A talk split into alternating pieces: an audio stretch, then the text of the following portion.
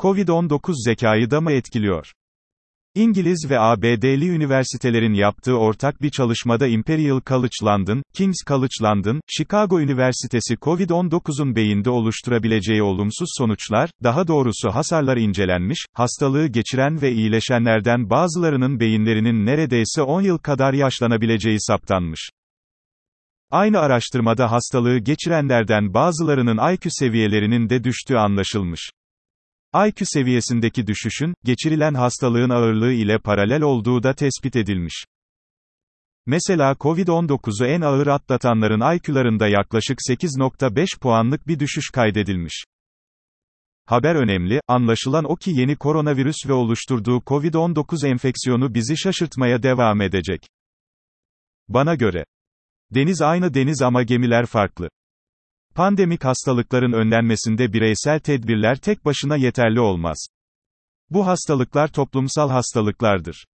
Daha doğrusu toplumun farklı kesimlerinden de olsa her bireyini ilgilendiren sorunlardır. Pandemide hepimiz aynı denizdeyiz ama aynı gemide değiliz. Bana göre çabuk ve etkili başarı için bizim öncelikle aynı gemideyiz türü ezber cümlelerden ve bakış açılarından kurtulmamız lazım. Hepimiz hatta tüm dünya aynı denizdeyiz ama artık herkes kendi gemisinde.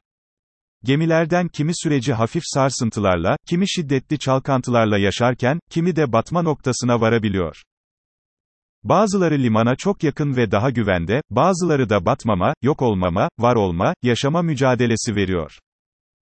Market sahibi ile pazarda tezgahı olan, fırıncıyla kahvehane işleten, berberlikle veya simit tezgahıyla para kazanmaya çalışan pandemiyi aynı şekilde yaşamıyor.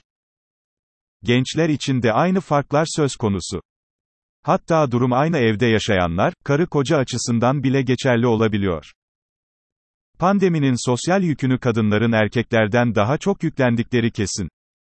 Kısacası herkes kendi gemisinde pandemi fırtınasının boğulanlarından biri olmamaya çalışıyor. Tamam ama bu bilgi de net, açık ve tartışma götürmez. Pandemik hastalıkların önlenmesinde bireysel tedbirler yeterli olmuyor. Bu hastalıklara da diğer toplumsal hastalıklar gibi yaklaşmak gerekiyor. Yukarıdaki cümleler bana değil, geçtiğimiz günlerde telefonda sohbet ettiğim deneyimli bir iletişim uzmanı hocamızın saptamaları. Dikkate almakta fayda var. Özeti şudur. Deniz aynı deniz ama gemilerimiz farklı olabilir. Günün sorusu. Maske mi? Aşı mı? Pandeminin ateşi sadece bizde değil, hemen her ülkede artmaya devam ediyor. Özellikle Avrupa merkezli güçlü dip dalgaları onlara da bize de muhtemel bir ikinci dalganın yaklaştığını anlatıyor. Ama tüm bu olumsuz gelişmelere rağmen insanlarımız bir türlü ve hala anlaşılmaz bir inatla, bu iş maskesiz başarılamaz arkadaş diyemiyor. Neticede de ortalıkta hala maskesiz ya da onu yanlış kullanan saygısız ve dikkatsiz insanlar dolaşıp duruyor. Neden böyle arkadaş? diye sorduğunuzda da yanıtları hazır. Çoğu, aşı geliyor da ondan diyor. Peki etkili olduğu kabul edilip uygulamaya sokulan bir aşı geliştirilse bile bu iş bitecek mi? Maskeler fora edilecek, mutlu son, gelecek mi? Aşı mı, maske mi? Kesin çözüm hangisi? Hemen söyleyeyim. En güçlü aşılar bile tek başlarına pandemiyi sonlandıramaz. Aklınızda olsun. Aşı kesin çözüm değildir. 2. 3 aşıda denemeler mutlu sona yaklaşmak üzere.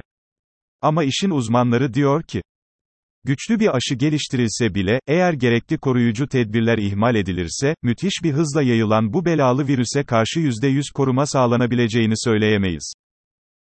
Koruma ve kontrol etme ihtiyacımız hep olacak. Ayrıca geliştirme aşamasındaki bu aşıların tamamı sağlıklı yetişkinler üzerinde deneniyor.